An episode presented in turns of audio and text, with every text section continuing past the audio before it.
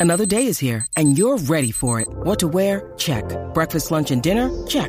Planning for what's next and how to save for it? That's where Bank of America can help. For your financial to-dos, Bank of America has experts ready to help get you closer to your goals.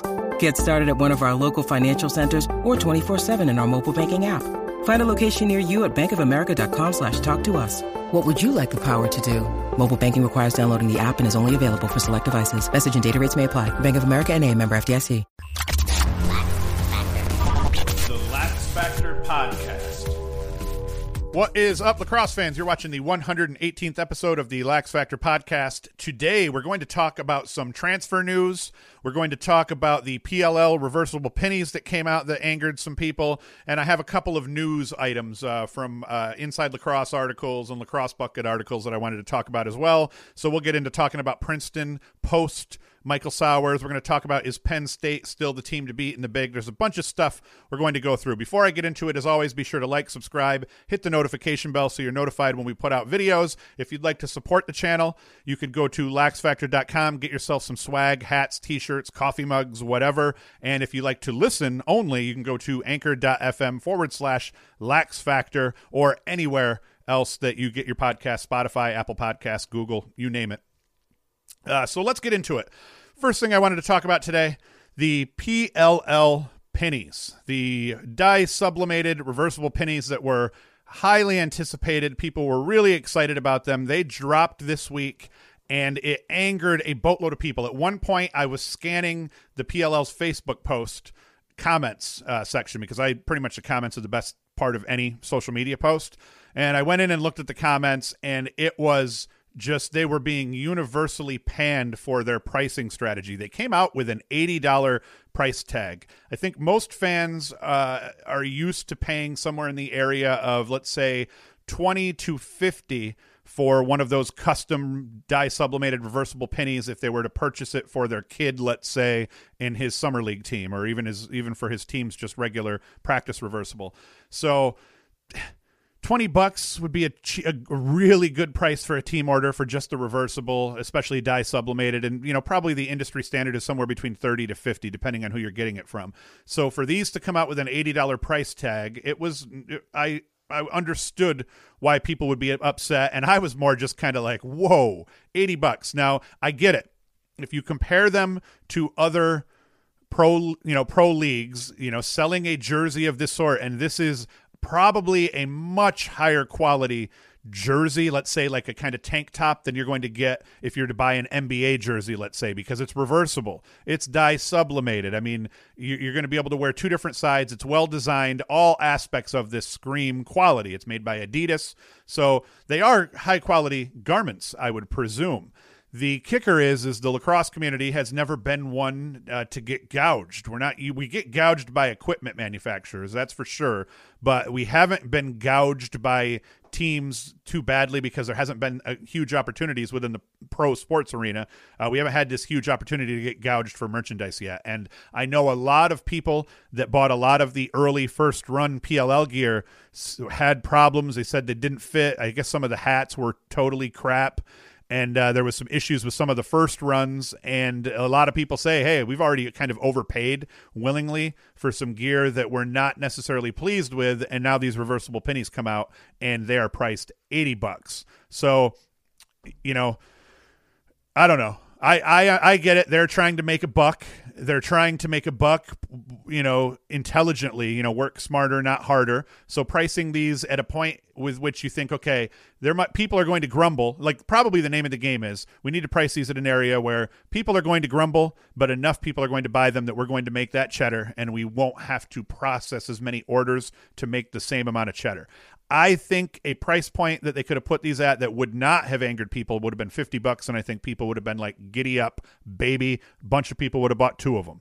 Uh, I think 60 bucks would have still been pretty reasonable. I think even getting into 65, you know, it's that extra 15, jumping that right up to 80 bucks that I think is stinging people a little bit. But they're a business. You got to do what you got to do, and maybe they'll adjust it. Maybe the next ones that come out won't be quite that high. Maybe they'll end up coming out with two versions, one not reversible, maybe where you still get the quality of that one design, uh, but it's not reversible, so the price point might be a little bit more appetizing. They'll they'll figure it out. I think this was a little bit of a miss though. I think uh, a lot of the comments were saying, "Who the hell is doing your um, marketing testing you know who are you um, interviewing and who are you talking to to come up with this price? Because a lot of fans were really upset. And that's something you don't want to see. When social media is your jam and you're the, you're the league that does it better than everybody else. The one thing you don't want to see is every comment panning you for the decision that you made or for whatever promotion you're running. And that was the case. There was, let, us say, for every 10 negative comments, and I mean, they were pretty negative, there may have been one or two people saying, hey, I'll still get one. They're business. Stop your whining. And like I said before, the lacrosse community is extremely sensitive and a little bit pansy ish. So the whining. I wasn't surprised about, and I actually understood it for once where I don't always understand what the lacrosse community is whining about. I understood it totally. I was with them, but I also understand it as a business owner myself. I understand it from the, the PLL's perspective in terms of we gotta we gotta make a buck. We have to make a buck in a way that doesn't require we ship a thousand of these to turn a profit. You know, if we only ship five hundred at the eighty dollar price point, they're to make as much as if as, as if they shipped a thousand of them at the fifty dollar price point. I think that my biggest gripe, if I were involved in this decision making process, becomes it's early. These things were hotly anticipated, and I feel like one of the big things they could have done, especially as a as a, a league growing, is lower the price point, get more people wearing these things because they were sweet. The designs on them were incredible. Get as many people out there wearing them as you possibly can, and that's a good marketing move. You may not make as much off the sale of the items, or maybe you do end up making as much. You just do a little bit more work uh, to, to to turn the same profit in the sense of of if the, the lower the price point, the more you have to sell to make a profit. Um, so that that would have maybe been a little bit less, or maybe about the same, just with more work. But I think the marketing benefit, the benefit of getting those jerseys out and getting them on the people, probably would have outweighed that issue. I think another issue with maybe pricing them that way initially was that they do that this year. You're going to expect it next year. So at some point, they were going to end up jacking these up. So I get it. If I was uh, the, the owner of a pro franchise, that is a, exactly the price point I would want them to be at. But it was very evident that they missed it with the fans, and the fans overall were fairly upset. Now, I say that I, I always complain about people trying to gauge an entire community's feelings based off social media reaction, which is terrible because social media is primarily driven by narcissist, whiny, whiny little crybabies. But uh, in this case, you know, seemed pretty legit. People were pretty upset. Man, I rambled about that for a long time. Let's get on to our other news here. Uh, uh, transfer news. Virginia attackman Peyton Cormier enters the NCAA transfer portal. Uh, this was an article in Inside Lacrosse that I had come across. Uh, Tiffany's hoping he stays. Uh, I know everyone at Virginia is hoping he stays. He's a talent. Uh, and when he came out of high school, 26th overall recruit in his class, number six attackman. But I know that the Virginia fans, uh, via like the FanLax boards and everything, were really high on this kid. They thought he was going to be able to find a way to contribute and to do so young. Uh, spent his freshman year injured. Um, but he was having a, and that was in 2019. He sat out with an injury. But in 2020, he was having a nice season leading up to the COVID uh, canceling everything, the Rona ruining our fun. He had three goals in his first collegiate game. That's pretty awesome. Five points, four goals, and one assist versus High Point in Virginia's close win over High Point.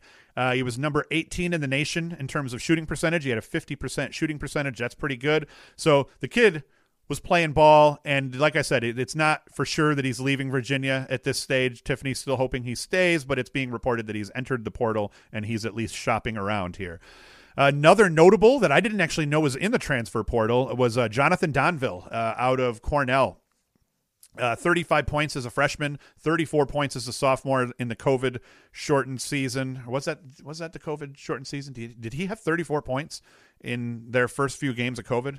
I can't imagine that he did. So uh, yeah, I think last year was his junior season. So as a freshman, 34, uh, 35 as a sophomore, 34, and I don't know what he was up to so far in um, 2020. But Donville, if he does end up leaving Cornell, it's not for sure that he's leaving either. If he does end up leave, leaving Cornell, that will sting for them. Luckily, they kept Teat, and maybe the fact that Teat is still rocking the party, that rocks the party, maybe Donville will also stay. But uh, you know, that was just that was interesting news, notable news. There's a bunch of other guys that are still out there, but none as big as those two guys, I don't think, not at least for what they mean to their teams.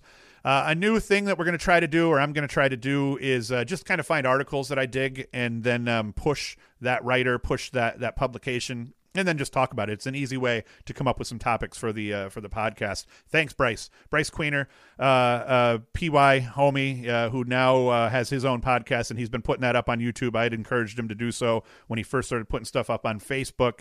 I noticed he was just kind of doing a new a role of the news, and I was like, ah, you know what? I'm going to steal steal that. I haven't done it to this point where I just talk about a boatload of things and just ramble on incessantly, but I think we're going to the goal here is to get more into live streaming and doing a lot more of that and then using the real organized videos more for team reviews and and things like that. So the news stuff we're going to try to get into will probably get to the point where we live stream that, put it out, do it in an evening and we'll be done. But anyway, lacrosse bucket, first article, and you can go to lacrossebucket.com to uh, read this if you'd like to and I'll put a link in the description um, probably I won't. I always say I'll put a link in the description. I usually don't. So go to lacrossebucket.com and you can see what Tanner's up to.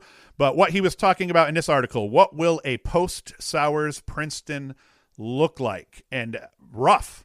I mean, if you ask me, I think a post Sowers Princeton is going to look rough because it's not just Sowers that they lost. Uh, they lose like so far in 2020 before COVID wrecked us. Sowers was already up to 16 goals, 31 assists, and 47 points. And then they, they don't just lose him though; they also lose Philip Robertson to Duke. Also, he he went to Duke with Sowers. He had 13 goals, no helpers. He was a perfect off ball complement to a guy like Mike Sowers. So they lose that, and then the other problem ends up being teams like Cornell. Let's say they are going they, they retained a couple of their guys so they're keeping let's say jeff teat so whereas princeton lost their best player yale lost their best player uh, and some of these other ivy league schools have also penn i know has lost a couple of their best players. Um, penn lost a few guys actually as did uh, yale. The yale lost uh, midfielder too kotler i think. And the problem is going to end up being for princeton like with some of these other teams is that a team like cornell they didn't lose their guy. Uh, Jeff Teat is is getting to stay. He's getting to play that that fifth year at Cornell, and uh, Princeton doesn't have that. So not only did Princeton lose their best, you know, a couple of their top guys, but they're also going to have to face the fact that Prince, uh, some of the other teams in the Ivy, didn't. Most notably Cornell. Had to get a drink. Sorry. So I think it's going to hurt. I think a post Sowers Princeton looks pretty rough come next year. They're going to be competitive. I'm not saying they're going to drop off the face of the planet Earth, but back down, you know, they were looking like they were going to maybe win 8 to 10 games in 2020 and then make the playoffs and see if they can make a run with their Tewaaraton, their their Tewaaraton winner because Sowers would have won the Tewaaraton. But uh, without him and without Robertson and then with some of the other teams retaining guys that they couldn't, that is going to sting. And I think that it's going to make Princeton, you know, probably finish somewhere around 500, maybe even below 500. It's going to take a year or two because they just weren't planning on not having Mike Sowers yet. And that is the deal now. Another lacrosse bucket article. Again, go to lacrossebucket.com uh, and then just start comment spamming uh, Tanner, letting him know that you came from here. Uh, let's let's leave an imprint here on the poor guy. Penn State are they still the team to beat in the big? And I believe Tanner's yeah, he thinks that they are, and, and he thinks that that's fair because they were the team to beat last year. They should be the team to beat this year. Uh, I don't totally disagree that they're the team to beat based on that logic that that you know you always kind of have to go by what where you finished the end of the the season before to a degree. The problem with is Penn State the team to beat in the big now is that Penn State lost a hundred plus point player. Ament gone, uh, running around all over in the PLL, doing awesome, and the, Penn State does not have his services anymore. And he was a huge part of that offense. If you watched Penn State play, Grant Ament was carrying the ball all the time, feeding all sorts of people all willy-nilly all over the field and, and the attention that he garnered between him and Mac O'Keefe playing so well together ended up freeing up some other guys. So it's going to be hard for Penn State, I think, to replace that production. They're not going to be able to replace that production. They just have to totally figure it out again and now figure out a new offensive scheme and how it, what is that going to look like? I mean, Folds I like what he's going to be able to do here. He's going to be able to get the ball a little bit more, and I like him as a Dodger. I like him as a 50 50 threat. But what's that do to O'Keefe's production? Not having a guy like Ament. I think I said it um, in my 2020 preview before the 2020 season started that actually Ament and Folds or Ament and O'Keefe didn't hook up quite as much as you would have thought, considering the number of uh, assists that Ament had. Ament really did spread it out quite a bit, and O'Keefe was able to leech off of a bunch of different players. But once again, like I said, the, now not as many eyeballs are paying attention to Ament, so they're going to start paying attention to other guys. Uh, O'Keefe, definitely one of them. Folds will be another. Um, but you know, you can't you can't front on them still. They they have a lot of talented players and they've they've got a lot of recruits coming in and they've got a lot of guys waiting to get their chance to play. So maybe Penn State can find their next Grant Ament and replace some of that production. Uh, maybe it just to some of the guys like Folds have to step up a little bit more and carry the ball a little bit more and create. But we'll see. But it's definitely puts them in a position where the moral of the story is to me, Maryland is technically the team to beat in the big. I think I think Maryland is the team to beat in the big every season until um, they totally get toppled. You know, one one season that let's say they don't win the regular season and the and the tournament does not undo all of the crap that they've done over the last ten years, uh, especially the Tillman the Tillman era. So. Um, yeah, I think that Maryland's the team to beat to me. I think that Penn State was the year was the team to beat in 2020, and I think Penn State really they needed to win it all in 2020, but you lose a a player. I'm not going to say he's a generational player, but he's certainly a generational talent at Penn State. Uh, is, and I think he's probably going to prove himself to be a generational player beyond that. It's funny that we're talking generational players after last episode where I was bashing using that term. So I think that you, to pretend that that doesn't bump them below Maryland overall in terms of expectations, at least from the real lacrosse people, I think would be uh, naive and not being totally honest. I think Maryland is the team to beat in the big. All right, I rambled a lot. That's it. I'm going to stop here now. So, as always, be sure to like, subscribe, hit the notification bell, go to laxfactor.com, get swag, support us, do whatever. And uh, if you want to listen, anchor.fm forward slash laxfactor or anywhere else that you can get podcasts. So that is it. We will be back next week. We're slowly but surely getting to the point where we're going to start live streaming one episode per week and we're going to record and put out another episode. I don't know at what point I'm going to be ready to do it. I was hoping to live stream Tuesday night and then put this out Thursday morning, but didn't happen. So we're trying to get to that point where we're going to get up to two shows per week, one of them live streamed, one of them recorded.